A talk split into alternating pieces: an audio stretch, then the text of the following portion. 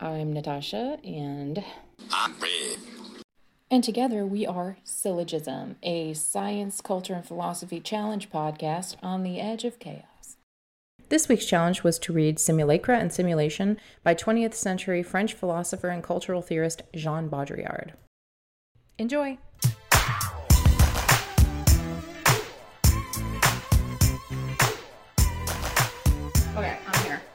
I'm queer. I'm here. I'm queer. I have my, I have my insignia.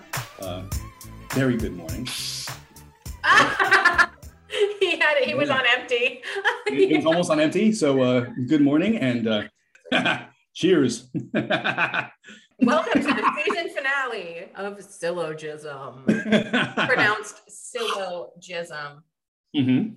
Oh my god. Oh my. F- So uh, anyway, um, June second's my mom's birthday too. So happy birthday Well. to my mother. nice. The bitch is in fucking Florence today.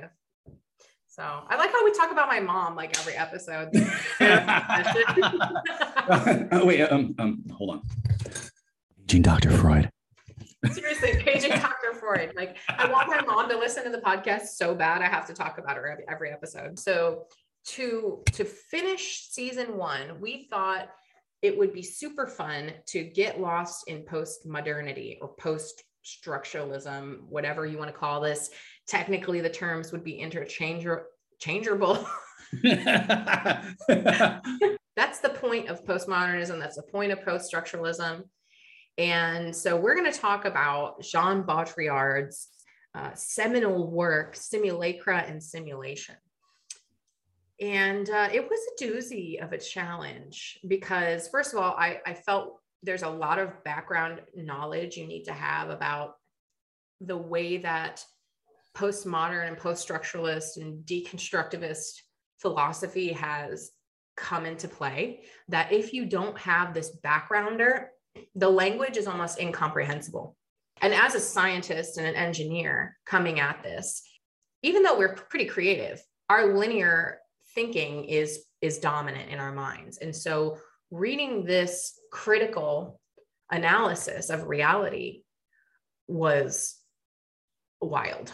Baudrillard really was a poet. Uh, the problem with that, in his writing in particular, I think, is both that the language has a pretty high hurdle for entry, but all and also that he mixes metaphors a lot, and you have to understand the ways in which he's using them in order to get the visuals that he's trying to leverage to describe what he sees as the, the disjointedness of what is real and how things are simulated. And that's not easy because a lot of the passages are very dense. The sentences are multi clausal to a fault. I would almost say, in part, that's designed to take a linear mind like yours and mine would be when we normally think about systems in what we think of as the real world and pull them out of that so that you can see that underneath it is something much more mysterious.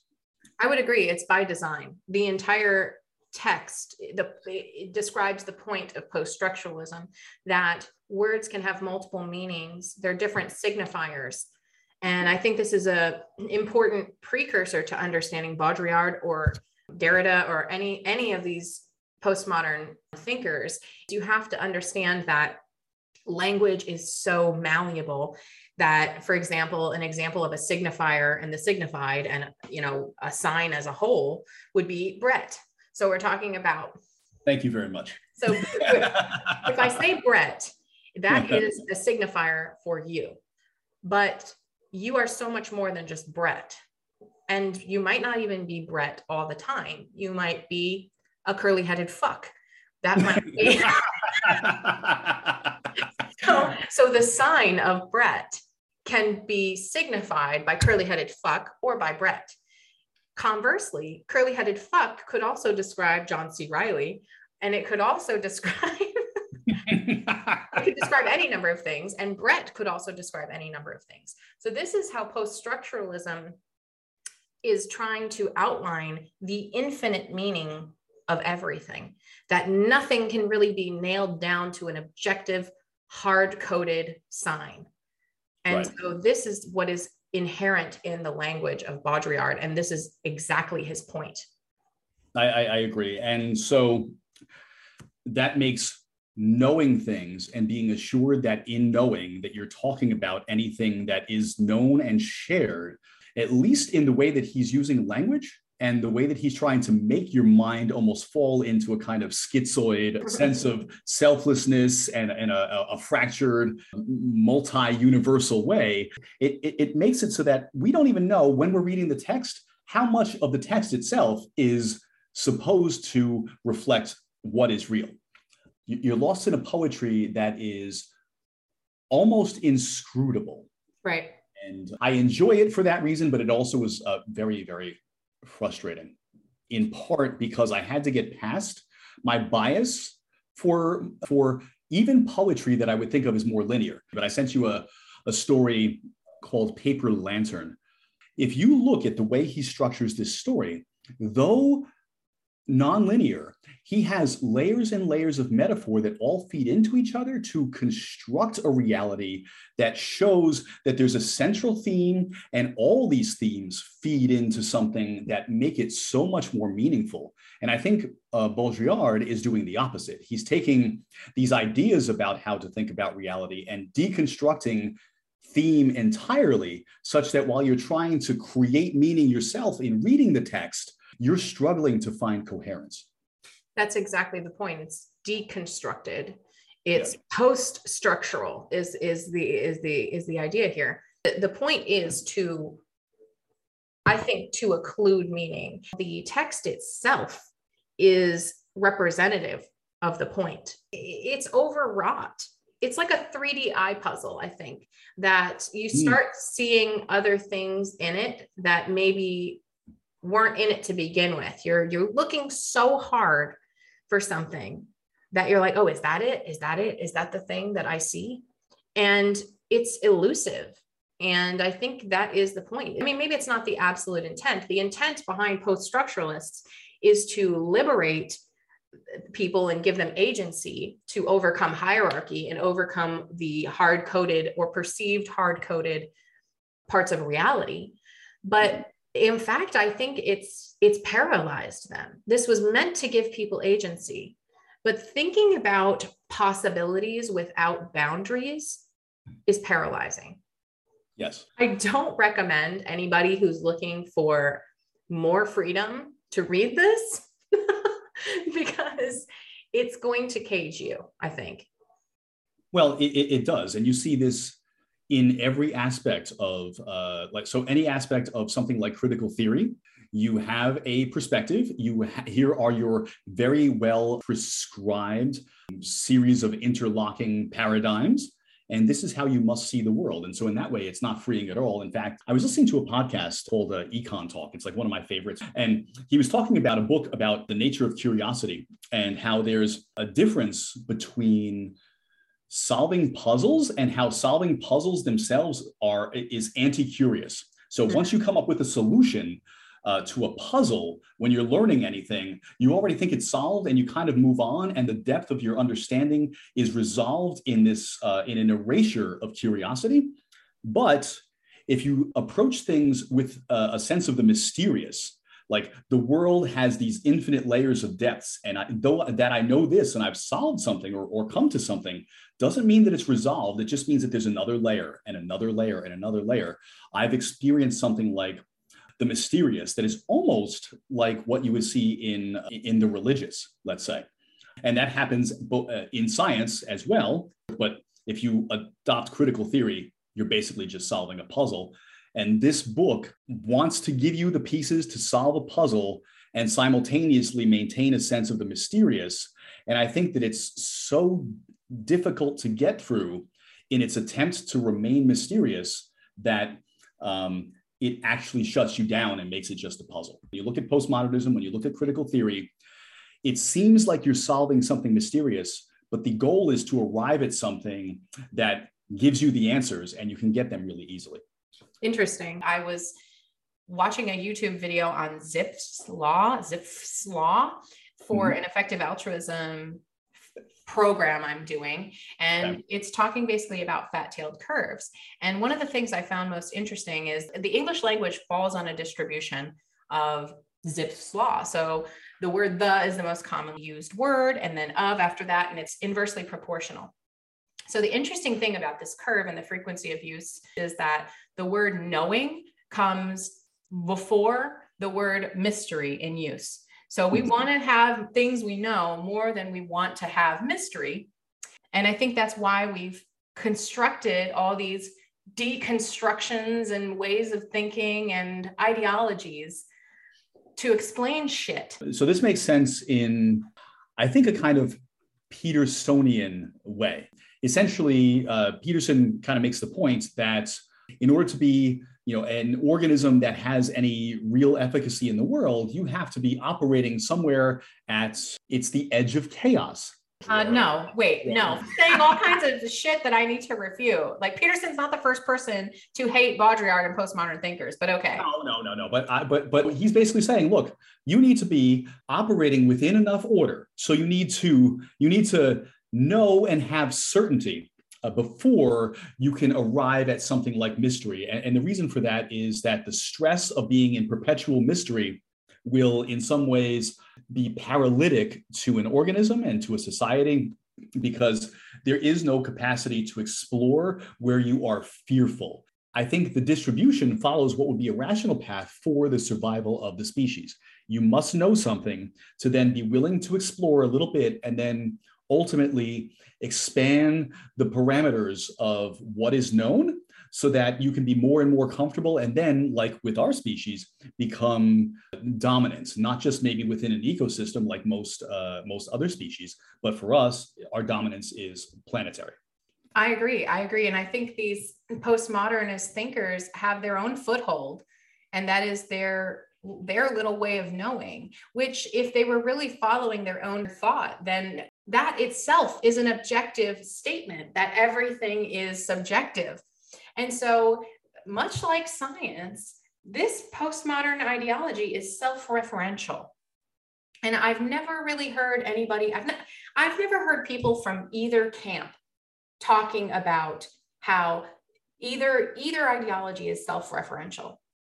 And the thing that bothers me is that I got into science because I had a lot of questions, but I feel like everybody in science just wants the answer that they already think is true.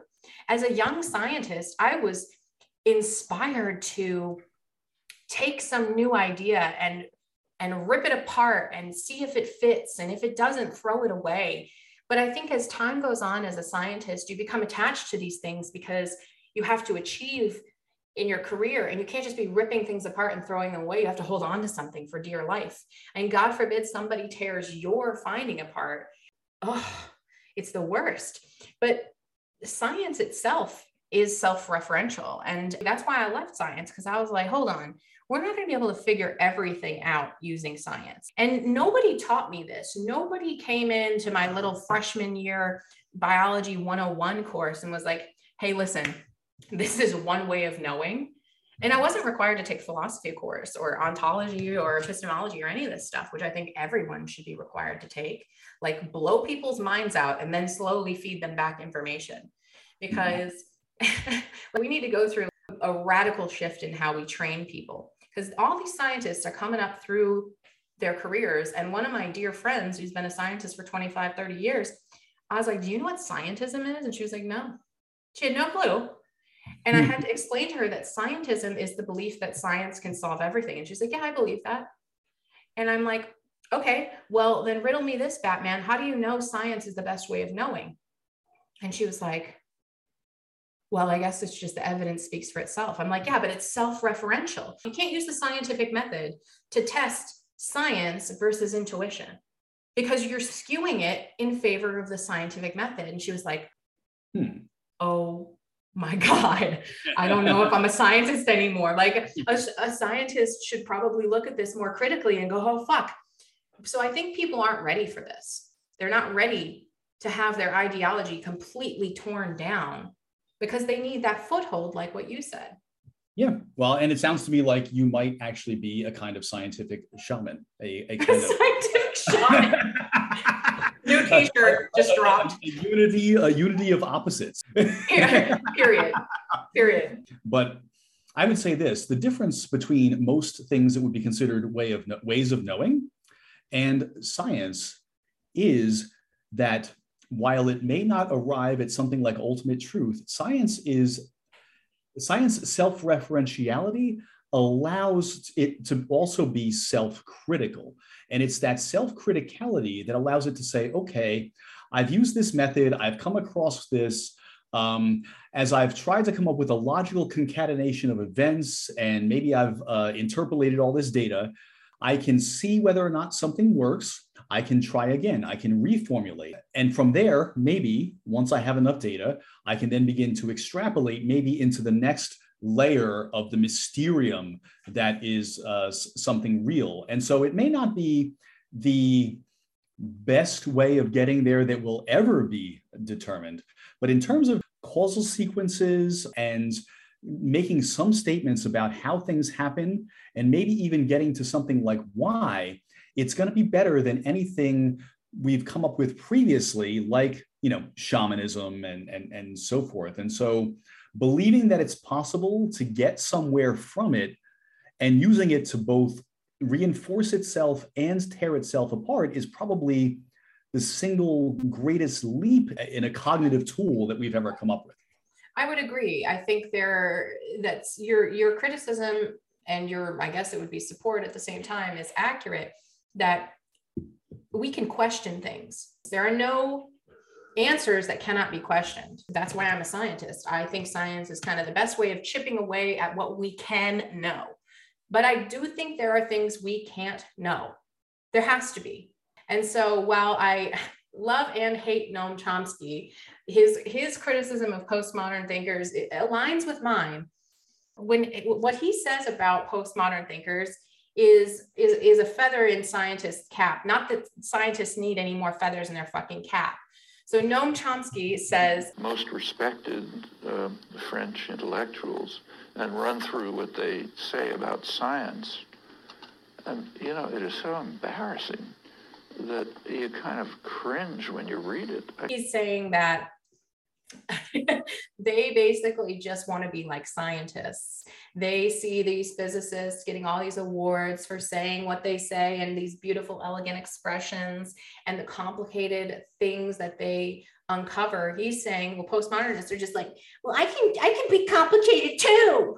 And they come up with this prose to describe the universe. There's a a thinker that i've mentioned uh, a couple of times i think on this podcast already. His name is uh, christopher langan. And at some point he was tested to be the highest uh, iq'd uh, in uh, the united states at least.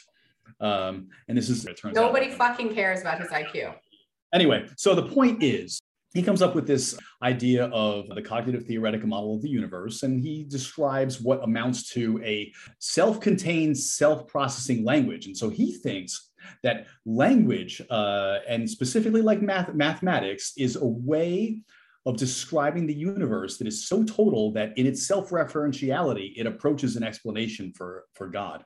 Language and mathematics are both uh, ways of describing reality and that language, if used precisely, approaches mathematics in terms of its uh, explanatory power. And the problem with uh, a lot of this postmodern uh, language is that it's doing the, the exact opposite. It is deliberately working with imprecision and obscurantism to pull itself away from what would be the explanatory power inherent in language that could make it become more like mathematics. And so, in this way, I think we have a kind of disjuncture between what physicists are doing and what they're lauded for and what postmodernists are doing and what they are well lauded for by mostly just acolytes who probably are suffering from a severe bout of incomprehension. Because to read this and think that it's really profound is i think to demonstrate your illiteracy. That's, that, that's, that's my that's my statement I, I, think your statement your statement is funny, but I completely disagree. I completely disagree. I think you you used a word uh, previously when we were talking about this, and you said this was pseudo profundity. Yes. And I think that this this the profundity of pseudo profundity still exists. The fact that you can take something as precise as language and make it completely imprecise and incomprehensible and obscurant that's pretty fucking profound if you ask me. So i think we need a balance of these things. I think that's not going to tell us everything but it is certainly going to open our minds more to the possibility that science can't solve everything all this postmodern stuff is a wedge to help us understand reality better so that we can keep our minds open to other possibilities that we hadn't considered before. The only problem I have is now that we are post post post structuralism what the fuck is next? Like where do we go next? And so i'm so curious about kind of the edge of philosophy. And we've talked about thomas sowell and how he has this beef with these academics and these intellectuals who basically just iterate and reiterate thought processes. And and that itself is is like rot and disease. So where do we go from here? Mm-hmm. but there are other things that i think are quite significant. And to use baudrillard's ideology of the, the phases of simulation i think where we are at with war we are now simulating war let me first outline what I think as the phases of simulation of war. So, war is a, is a representation of a conflict between two people. You take my food, I bash you over the head with a rock. That is reality.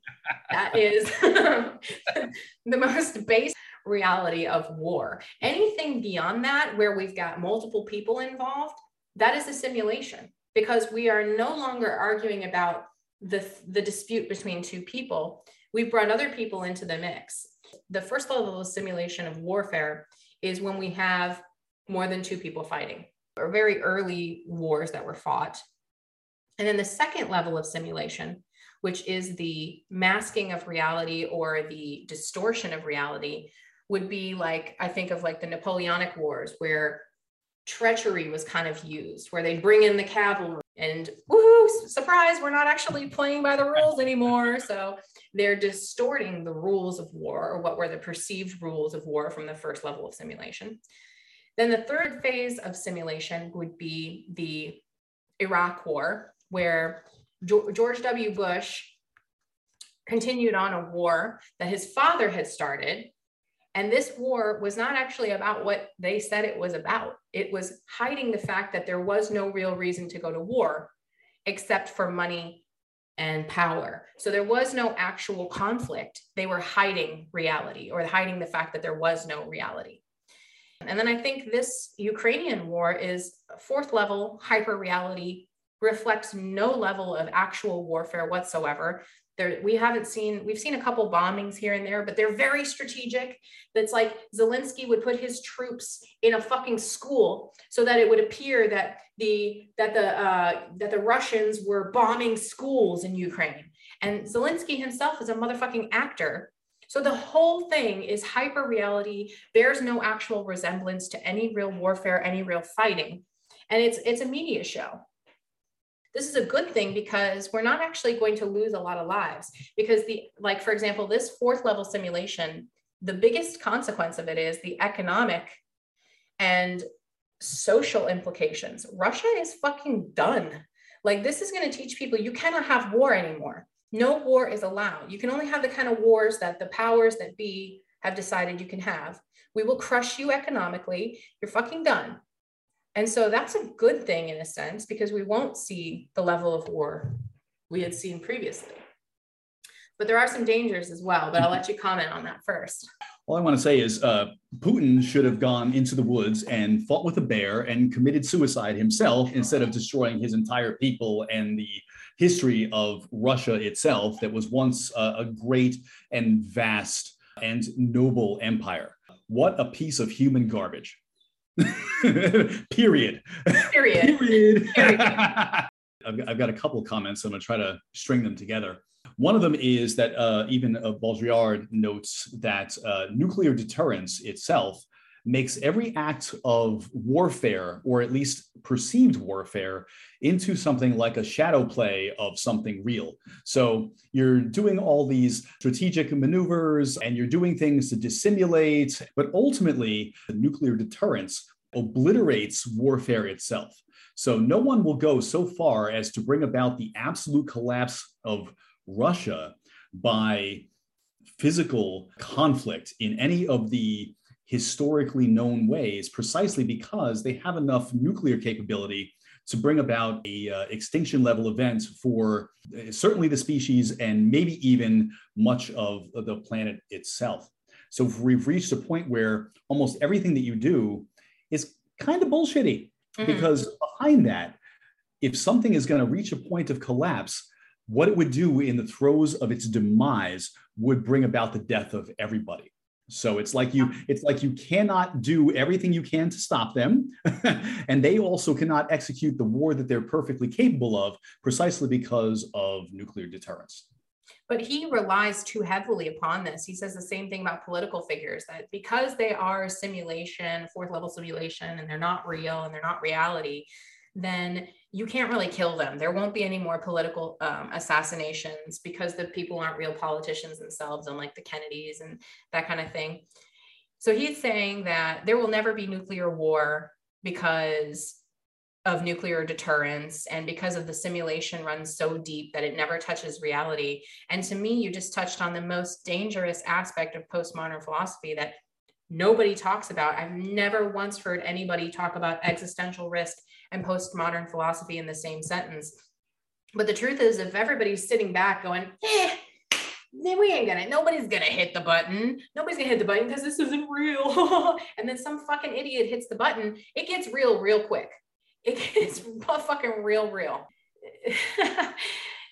if if nothing has any meaning, then I mean Baudrillard is Hitler. And I'm gonna just say that because Baudrillard's concept that there is no reality and nuclear war will never happen because we can't differentiate simulation from reality.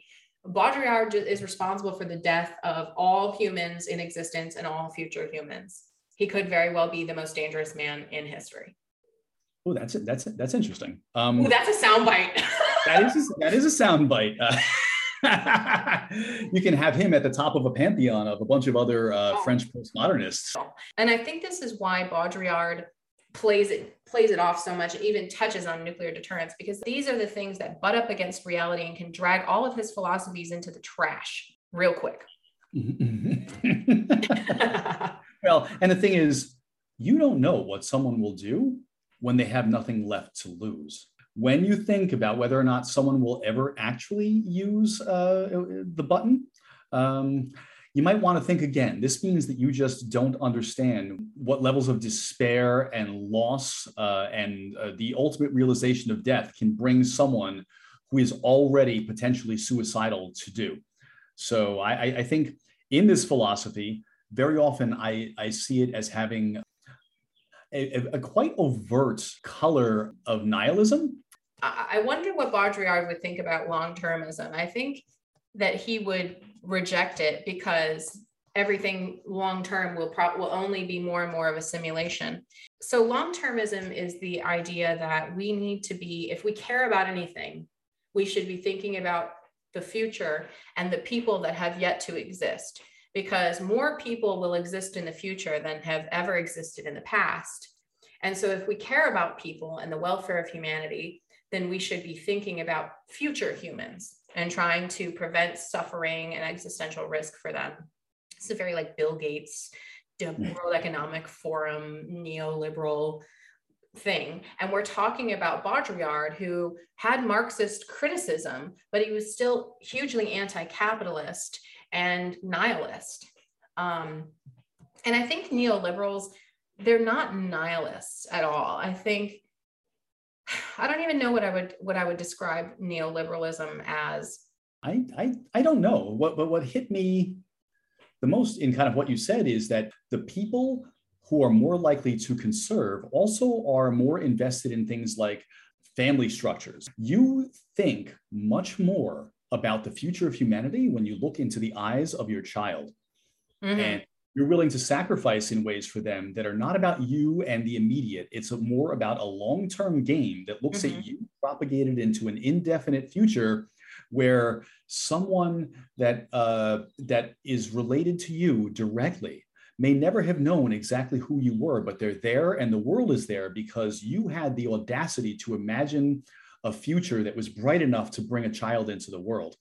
And I think that very often the people who come up with uh, a lot of these uh, ideas that tear down families and that tend to be more on the liberal side of the spectrum, unfortunately, they're not thinking about the future in the way that you see conservatives doing this. And I think this is why very often the transgenderism that destroys the reproductive capacity entirely, the various forms of uh, sexual practices that are also non reproductive and non familial and are largely hedonic and therefore self centered.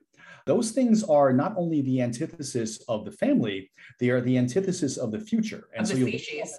of, of the species and that that this is not a critique of whether or not these things ought to exist there are lots of complex things to think about those things but i think you can see a, a, a pretty stark divide where there is more on the side of people looking to conserve centered around the family and, and its sanctity and their willingness to think about the long term and the future than you'll see on the opposite side I think you made a really great point. And I think on this conservative liberal spectrum, they both end at the same point, which is on either end, it's the extinction of the species. Because if we don't progress and we stay stagnant, we will basically just uh, be hit by the next extinction level event. And if we progress too far beyond all meaning, we everything will lose any value it ever had, and there will be no point in existing, and we will negate ourselves out of existence. And so this is kind of like why I hear people throw around the term neoliberal like a like it's such a bad word, like ew, like this like anti-normie culture that's out there, like disgusting. You're like, you're like neo trad life. And, and I'm like, okay, so, so be it. I think there is a stopping point in which liberalism ceases to become liberalism anymore. It is illiberal. It is the paradox of tolerance. If we allow everything, somebody's going to fuck it up. well And the same yeah, thing on the other side. Yeah, a- and, you see this most specifically on what it is that constitutes a woman. Where do we stop this shit? Like, it's like, why do I have to feel like I keep arguing with the liberals? They're not even liberals anymore. Why do I feel like the conservatives get it? They're like, yep, we know, we know, we know the problems with that. And I have to yell at you later. I'll fucking talk to you later about your bullshit. it, it's because for for some people, progress has no end. The thing about some conservative thinking, and I'm, I'm, we're not talking about you know the, the the special kind of people who are you know still holding snakes and stuff like that, Huh? and you know and, and doing all kinds of weird stuff in religious ceremonies, uh, is that they know enough to say, and this again, this is a Petersonian argument. I, I have to hate to have to do this, Oh but it's God. know enough to say this works be careful what you're doing when you're fucking with it don't just go wherever you think that you ought to go as the end game instantaneously because you can't tell what the ramifications of the first order transition are let alone you know the 15th and and and our incapability of extrapolating to who knows what consequences is exactly what makes it necessary for us to have again the edge of chaos a strong foundation with a foot in in the progress and then you go and then maybe you find that this one thing that you did maybe that wasn't necessarily so good and maybe we should take a step back or maybe we should reflect on what the meaning of that is and take another tact but you can't do that if you just say anything that doesn't allow everything to just fall apart and this is infinite progress is the only thing that's permissible and everything else is Nazism. Because what you don't know is that you might destroy everything that allowed you to have that conversation in the first place. It is a testament to the, I guess, the strength of the ideas that we're kind of founded on Of reality, you mean? uh, of reality. that, that reality permits you to question it and to see where you can go Right. and imagine what it took to get us here and then try to imagine what it would take to reconstruct it, you have no idea how hard it, it was to get to where we are in the first place. is, I love this discussion about postmodernism and conservatism.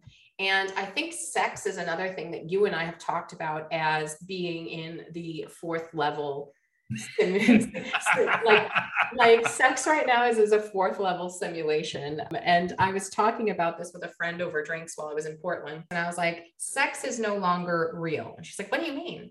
And i'm like well if you think about what sex is sex the initial reality of it is procreation.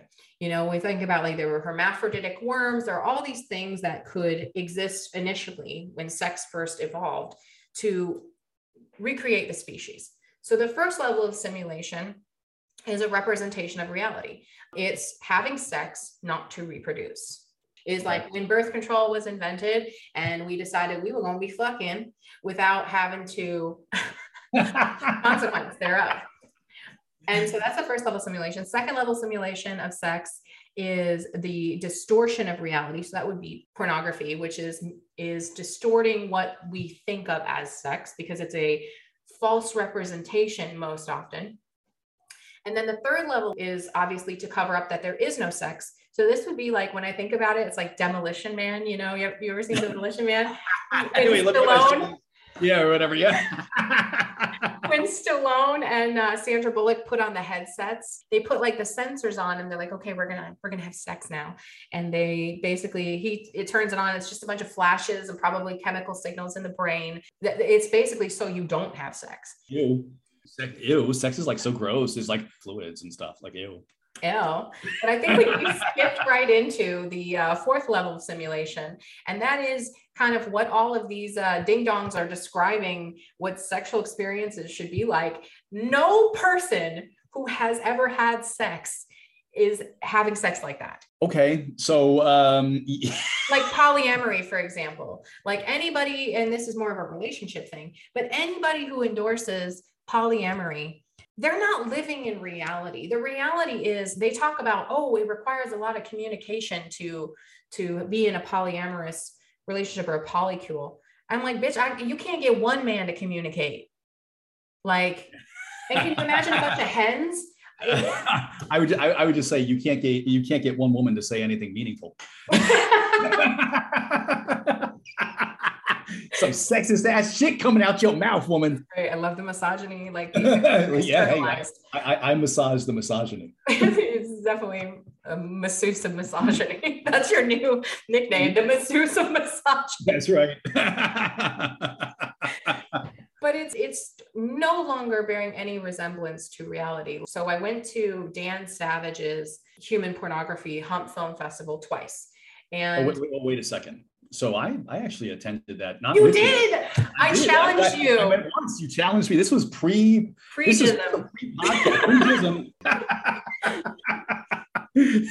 you rose to the occasion. I, I, I, I, did. I haven't even told you that story, but anyway, it's um, it was interesting.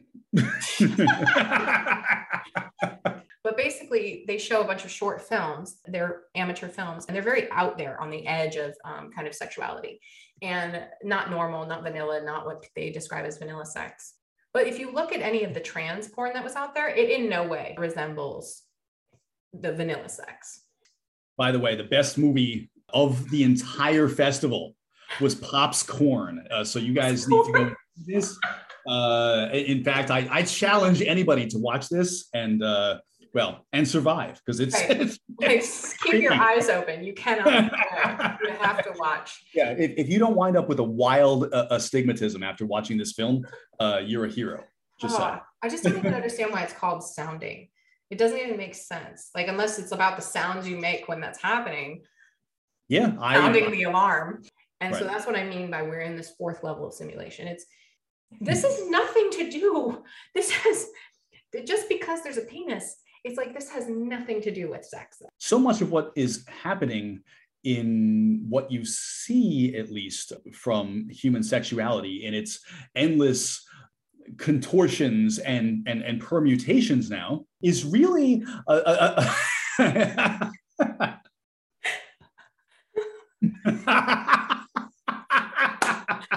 It's the Illuminati symbol. It's an, illu- it, is, it is also known as the Illuminati. You may or may not be cutting that out. Um, so, is really a replacement for what has been lost in intimacy. And so we mm. see more extreme behaviors perhaps beginning as something like you know like bdsm and, and you know choking and various things like that and then getting to the point where it's asphyxiation yeah fetish things that could bring you uh, almost to the threshold of death in order to achieve something like the the pleasure and sensuality that could come from a loving expression of uh, a loving expression of, of sex because we don't have that much as much connection because we're seeking it more and more in various levels of simulacra the need for extreme activities has taken the place of intimacy. So you'll do things that you think is really self expression, but really is something more like debasement mm-hmm. in hopes of finding acceptance in the real world mm-hmm. because you can't find connection for the self that is hiding underneath the, the exaggerated sexuality. I think this is an, a con. I think everything that's happening here is a consequence of liberalism. And the way I think of pro- progressivism and progress in general is that we are intended to go through cycles where we cycle from conservatism, authoritarianism, all the way through to kind of liberal libertarianism and everywhere in between. And I think sexuality is a, is a, is a really interesting way of looking at that because you know, there's a meme, right? There's the Chad, there's kind of like the trad wife or the Chad and the yes Chad, right? And so this for so long was heteronormative. This was the ideal in a lot of people's minds for some uh-huh. reason. And so now they're trying to deconstruct this hierarchy and find themselves along the path. Like, where are you on the like the neo trad wife Chad spectrum? Like, right? Like, where are you? So, so everybody's trying to find themselves in these memes, so to speak, and like, where am I? Who am I? And because we have fractalized into a million different pieces, it's really hard to find someone to relate to because we can all be something different now. And so, in that search for kind of like sameness in a sea of difference, we are completely losing meaning and we're going to extremes to find closeness and relatability.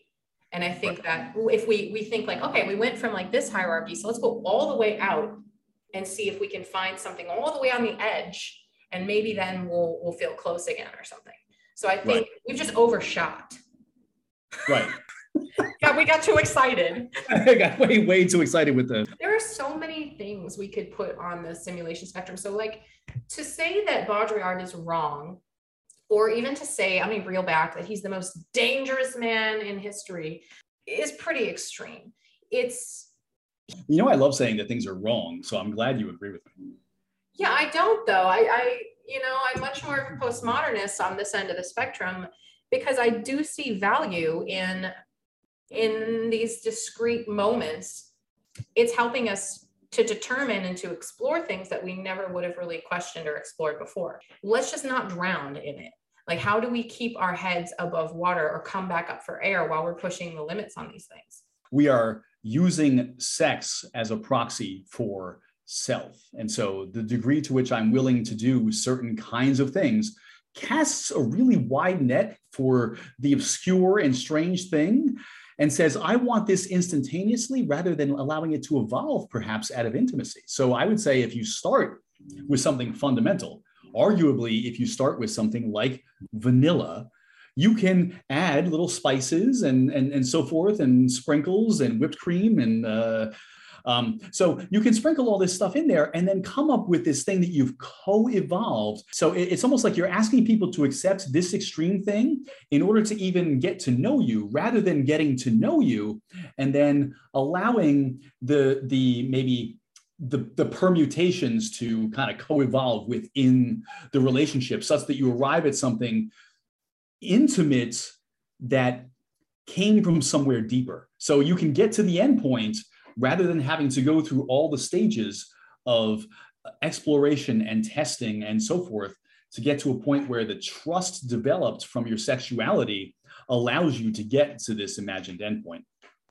I think what you're talking about is coming from a conservative perspective. So like what they're what you're talking about is vanilla ice cream with chocolate chips and whipped cream. Like, okay. But most people who are going to be critical of what you're saying are like, yeah, but I wanted tuna fish soup as my dessert.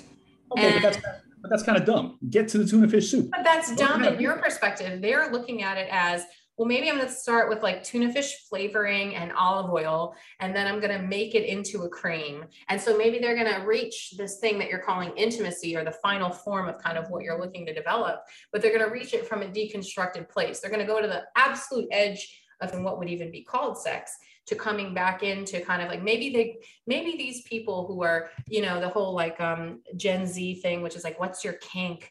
Maybe that's how they start is from like the absolute naked dopamine release and kind of reel back into the more intimate rather than starting from a place of no intimacy but growing the intimacy. Maybe they're thinking that they're going to the most intimate thing first and then kind of peeling back the layers and seeing if they want to be just normal with each other i still think that idea reinforces uh, at least some of what i was saying earlier about how the the extremism is a surrogate for intimacy. Yeah, yeah, I think you're right about that analysis. And in that way, I almost feel like getting those things because you can get those things because you can ask for them directly and because you didn't have to do something and try something and maybe be a little transgressive because you started at the extreme of what you can imagine that was given to you by somebody who also themselves may have not gone through the layers of intimacy to get to the point of this kind of expression. But i guess i guess what i'm saying is that you're mistaking that for intimacy. And you're uh-huh. mistaking that for self-expression and you're borrowing that for something from someone else? I don't know i don't know that that's true. i don't because the kinks were given to you. Nobody starts off going look i'm a virgin right? But i happen to know that i have this wild kink that includes you know like like the bones of animals that you know my grandma recently ate and but I, afterward i'm going to make a soup out of it and feed it to her. That is so bizarre. So fucking bizarre. But there's no way that somebody who has never even kissed someone, who has never had an orgasm in someone else's presence, is going to know that that chicken bone fetish is the thing that they want to do that most eminently expresses their essence. People who are younger have started at the fringe and will work their way back to center. But I think people who are maybe my age to your age or older have started in the vanilla place and they have gone more out towards the fringe. But if you think about like when I was a kid, I'm going to expose myself here, unfortunately.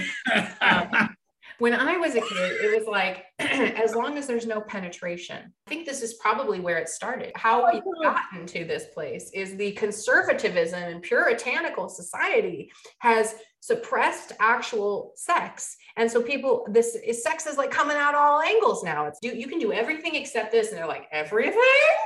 So the thing about sexuality is that it is an existential issue. If we lose sexuality and the ability to reproduce, which we won't, we can we can reproduce uh, through test tube babies, babies if need be. So, but but the point is, is that if we fuck around with sexuality and a thing that is the foundation of our species, uh, we're going to have a different species. Is all I'm saying who's to say that what everything we're doing now isn't just the next step in our own evolution you're trying to hold on to kind of the current status of humanity but humanity's evolution is on a spectrum i think some of us are in way different places than other people mentally physically emotionally spiritually or whatever and we are all in a different place. So, what we may be doing and fucking around with things like sexuality and physical experiences is we're we're pushing we're pushing on evolution. And so mm. conservatives this is probably why conservatives have such a fear of all these things. I don't fear it necessarily because we are tethered to reality. Um, whatever this reality is we are tethered to it in a lot of ways. So i don't fear the whole like you love saying petersonian argument of like oh the you know meaning is gobbled up i don't i don't fear that because i know we will most likely continue to exist if most people have a handle on reality reality yes. just might change quite a bit and and who we are might change quite a bit well i i i agree with with some of that but i think it's it's not that it's not that things can't change but i think that the rates and this is this is an old uh, this is an old argument and I, I couldn't even quote the source but basically the rate of sociological change exceeds the rate of biological change. And so the problem is that we will be tethered to a biology that is primed to respond to things and that will go on for generations so vast that we cannot live uh, too long too far away from the things that define us it's going to have to be a kind of progression that once again, uh, maybe you can learn, maybe we can learn as a species to respond to hyperreality in the way that we respond to the real and stop experiencing the ennui of disconnection. But um, that's not going to happen not you in our lifetimes it's not going to be yeah well certainly not me. Fuck that. Um, the, the, the, the, real is imagine all the senses all the sensory receptors uh, involved in capturing even a single moment in the real world not even close to happening in uh, non meat space. But you know it's not going to happen uh, for your daughter. It's not going to happen for so long because the rate of biological change is so slow. But technological change is outpacing. Well, the technology, again, though, is, I think, mediating the sociological change, but it is not sufficiently grounding us in the biology. It's like it's taking the level of abstraction is diluting, hollowing out the meaningfulness of, of real experience at a rate that we're not suited to adapt to. And that's the thing that technology and uh, and ideology does that we cannot do at a, at, a biological level. And the more disconnected those things are, the more alienated we will feel, I think. Yeah, I think that's the biggest risk. I think that is the the crux of it. That's the that's the pit of nihilism that we can fall into in, as a species uh, if we're not careful. I think there are plenty of pitfalls and places where we can lose ourselves. But yeah. I, I, I choose to remain an optimist and continue on doing the things that I think are important mm-hmm. fighting the fight that I think is essential. Like having this conversation. Yeah. Yeah. We're regular old fucking heroes here. regular old fucking humans trying to figure out what's real. the anti Baudrillardian Air Force here. there's there's so much. There's so much to talk about here. Um, we could go on and on forever. I don't know how to end this. Every sentence almost is rife with something that you could extrapolate, you know, a, a, thesis from and, and, and get a degree in gender studies with. So if you look at the very beginning of the text itself, the very first statement, the simulacrum is never what hides the truth. It is truth that hides the fact that there is none. The simulacrum is true. And it's attributed to Ecclesiastes. The book starts off with a simulacrum. It starts off telling you that something is profoundly amiss with the world. The text itself is pure simulation, and it reaches a level of abstraction so total that it lacks any tangible physical reference with the language that it uses that would anchor it to the reality of the world. It therefore does not describe reality, and it's lost in a hermeneutic of hyperreality. Book itself. I have no idea what you just said. So right, and so I don't either. So this was. So, so what I'm saying is the book. The, the book itself begins begins with a simulacrum. Yes. And it ends as a simulacrum, and that this ultimately is the the teaching of the text that hyperreality is not real and it's an interesting way of exploring things like we said mm-hmm. but it doesn't have any physical reference. And because it doesn't, it doesn't describe anything meaningful. And that's why when you read these things, you walk away feeling hollowed out. Like it's missing something so fucking important that um, you might want to just put it away and go back to the real world because uh, I'm leaving this motherfucker behind and I ain't going back. that, that, that's it. That's my statement. Hopefully, it's something. Out. Season one Period. Period, motherfuckers.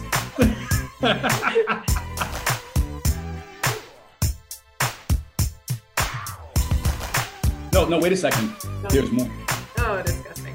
Mm. Me Period. Period. Period. Period. Period. Period. Okay. Period.